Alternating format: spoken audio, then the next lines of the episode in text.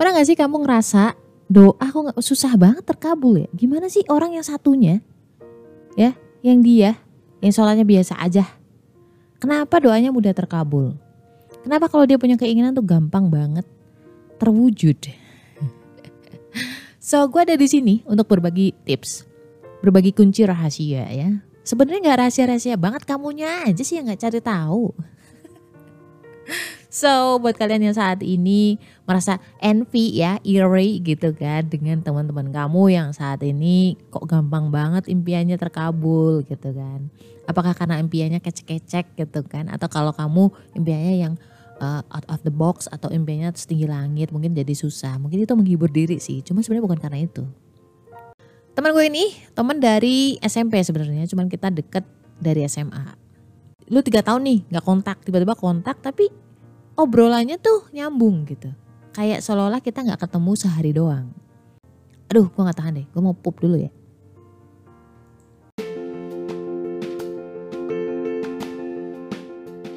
Assalamualaikum warahmatullahi wabarakatuh. Kenalin, aku Ria Marliana, teman healing kamu di podcast Self Healing, yang akan ngobrol tentang banyak hal, berdamai dengan luka melalui psikologi Islam, Quran dan juga hadis.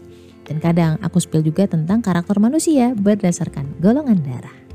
Semoga bisa membantu kamu lebih relief. Alhamdulillah, lega ya. Dia kan resign sebelum dapat ganti pekerjaan yang baru. Dan ini kali keduanya. Jadi bukan yang pertama. Gue nanya sama dia, gimana rasanya? Berat yang dulu atau berat yang sekarang? Dia bilang bahwa berat yang dulu. Tapi yang dulu itu seolah-olah jadi turning point-nya dia. Jadi pas dulu dia berat banget, ngerasa pokoknya berat lah. Dia pulang ke rumah, ketemu mamahnya, dia bilang mau ngomong sama mama. Dan di situ dia bilang maaf. Minta maaf karena belum bisa jadi anak yang baik, belum bisa membahagiakannya. Dan yang paling membahagiakannya adalah respon dari mamahnya itu pas sesuai dengan apa yang dia harapkan, ya. Di situ mamanya cuma meluk, cuma ngelus-ngelus punggungnya dan mereka berdua akhirnya nangis banget, nangis bareng. Orang itu harus paham betul sebenarnya apa sih yang dibutuhkan saat itu. Dan ibunya tahu banget apa yang dibutuhkan sama teman gue. Bukan instruksi, bukan toxic positivity, misalkan kayak sabar atau misalkan kayak nggak apa-apa atau atau apalah omongan-omongan yang bersyukurlah kamu masih ini gitu-gitu kan ada ya, atau bullying kan ada orang tua yang ah kayak gitu aja kamu lebay lah gitu kan, kan ada yang kayak gitu kan. Dan itu pas banget, dia hanya butuh you presence, dia cuma butuh pelukan. Dan ketika dipeluk sebenarnya itu kita merilis hormon dopamin loh, maksudnya dipeluk sama orang yang lu sayangin, orang yang menurut lo penting. Jadi dari situlah kayak semua beban itu relief gitu. Ya. Gue bisa ngerasain sih, gue, gue bisa relate. Dan semenjak saat itu hidupnya tuh lebih mudah, nampak lebih mudah. Kalau misalkan punya keinginan, gak lama biasanya juga terkabul. Termasuk sekarang, dia punya keinginan, ya Allah kalau misalkan nanti dapat pekerjaan baru, dia pengen ngebantuin mamahnya untuk membangunkan tandon, membangunkan, membelikan tandon, membuat tampungan air di atas gitu, karena air di rumahnya itu kurang bagus, nyalanya cuman malam hari. Nah, sementara di rumah itu tinggal cewek-cewek doang gitu kan. Temanku kan jauh dari rumah, di kota lain. Terus gue bilang gini, you know what? Itu sebenarnya kamu melakukan yang namanya rahasia doa yang mudah terkabul. Allah tuh suka loh orang-orang yang baik kayak gitu, orang-orang yang peduli sama orang lain. Dan kamu tahu gak sih ketika lu berdoa kayak gitu, lu berdoa atas nama orang lain, kebermanfaatan orang lain, atas nama kasih sayang kamu tanpa pamrih. Gue udah tahu sih kunci ini lama sebenarnya, cuman baru bisa memahaminya beberapa tahun terakhir. Jadi dulu rumahku itu kan dingin ya, di sini kan dingin, rata-rata delapan belas dua puluh dua derajat gitu ya. Dan lantainya itu lantai pakai semen. Iya sih bagus tahun pertama, tapi kemudian tahun kedua tuh mulai retak, mulai banyak lubang, dicuekin lah sama anak gue yang kedua. Yang kecil waktu itu masih usia dua tahunan.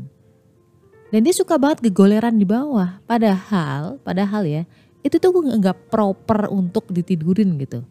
Kotor, berdebu, ya kan. Kita semua tuh pakai sendal, kecuali dia. Dia nggak mau pakai sendal. Sampai gue pernah ngomong gini, ya Allah, mudah-mudahan bisa ngeramik gitu. Itu doang. Karena gue nggak tega gitu ngelihat anakku tuh berkotor-kotor ria, dingin-dingin ria gitu. Gue nggak tega ya. Jujur aja gue gak tega. Cuma waktu itu gue gue gak merasa gue gak ber, eh gue gak merasa gue berdoa. Gue cuma ngebatin doang. Tapi setahun kemudian kayaknya kalau gak salah, alhamdulillah Allah kasih rezeki untuk bisa ngeramik. Dan gue baru ingat setelah kelar ngeramik, eh dulu gue pernah ya ngebatin gini gitu. Kemudian kejadian yang kedua, kejadian yang lain. Gue punya mobil, mobil Mazda E dua ribu tahun sembilan puluh tujuh. Eh you know lah kalau misalkan mobil tua itu P R-nya di mana, kadang di A C kurang dingin kan. Dilalah waktu itu tuh A C-nya nggak dingin, rusak gitu. Kita pergi ke daerah panas. Saking panasnya, walaupun jendela udah dibuka semua, angin masuk kan, harusnya kan seger tuh, enggak karena memang angin di luar tuh panas, jadi udara yang diputar di mobil pun panas. Sampai anak gue pada keringetan. Aku nggak tega sih sebenarnya, bilang bilang gini aja, ya Allah mudah-mudahan dapat mobil baru, karena uh, kasihan gitu ngelihat ngelihat anak gue yang ini kan, yang kepanasan keringetan di mobil. Sederhana sih. Dan nggak berapa lama gue kerja sebagai sales engineer dan gue dikasih mobil dua ribu sembilan belas Toyota Rush. Dan terus gue baru ingat juga, ah dulu tuh gue pernah ngebatin gini loh gitu, ngebatin mobil baru loh gitu. Mbak tapi kan itu nggak beli loh, yang namanya rezeki itu nggak harus memiliki loh. Ada loh yang punya punya duit tapi nggak rezekinya, dia nggak bisa beli makanan makanan mewah, nggak bisa karena penyakitnya, karena sakit jantungnya misal. Dia punya duit, dia punya restoran misalkan, itu dia memiliki tapi bukan rezekinya, kebayang nggak? Nah gue nggak memiliki mobil itu tapi gue disuruh menikmatinya. Jadi ada pola yang sama, kalau lo pengen doa lo mudah diijabah, doa lo mudah terkabul. Jangan atas nama ego pribadi. Ego pribadi itu kayak gue pengen masuk perusahaan X biar terkenal, biar bisa apa namanya dipandang orang, biar bisa mudah melakukan banyak hal, biar mudah kemana-mana, biar bisa traveling ini itu ini itu. Itu kan buat kebermanfaatan kamu doang. Ya kan, biar gue masuk surga, itu juga buat kebermanfaatan kamu doang. Tapi cobalah asah hati kamu, kepedulian kamu, sehingga ketika lo berdoa itu karena kepedulian lo, lo kas, rasa kasih sayang lo ke orang. Contoh nih, contoh gue kasih contoh, contoh sedekah. Lo pengen bantu orang nih, tapi lo cuma punya duit sepuluh ribu til gitu. Kamu ambil tiga ribu untuk makanmu sendiri. Dan kamu kamu sisakan tujuh ribu gitu untuk ngebantu orang lain. Ya entah mungkin ada ngebantu tetangga lo, ngebantu anak-anak jalanan. Atau misalkan ada teman lo gak punya duit, lebih miskin lagi dari lo. Gak punya duit, dia gak bisa bayar makannya. Terus akhirnya lo bayarin, padahal lo juga kekurangan.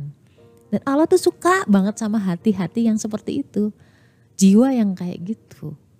Jiwa yang peduli, jiwa yang penuh kasih, jiwa yang baik, dan yang ikhlas. Ikhlas tuh di sini maksudnya dia nggak mengharapkan untuk oh nanti kalau gue lagi kere, moga-moga dia inget dan dia ngeraktir gue balik gitu kan. Itu namanya nggak ikhlas.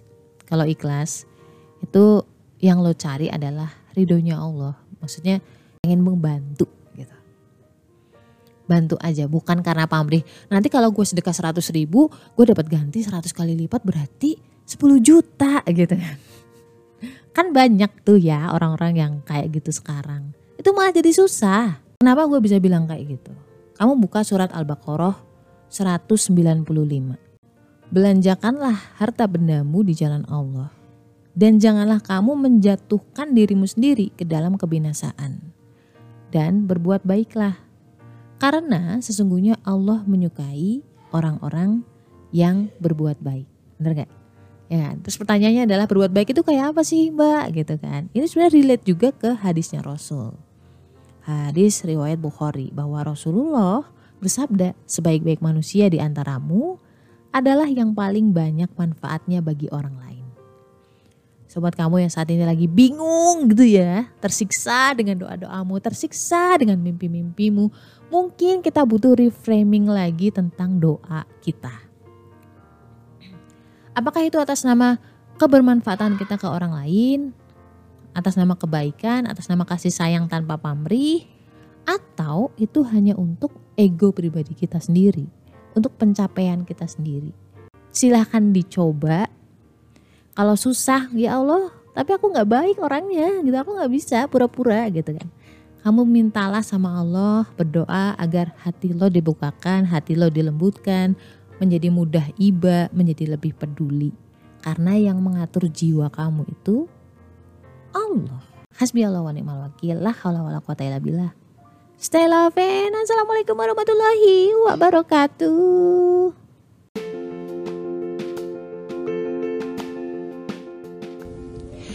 Aku golongan darah B, kenapa ya aku itu suka ragu-ragu terhadap keputusan aku sendiri. Kenapa juga aku tuh susah banget nginget nama. Dan banyak orang yang salah paham terhadap saya. Coba deh kamu baca dulu buku tentang karakter golongan darah B, Beauty in a Beast. Linknya ada di bawah. Buruan, biar kamu gak bingung lagi tentang siapa sih diri kamu.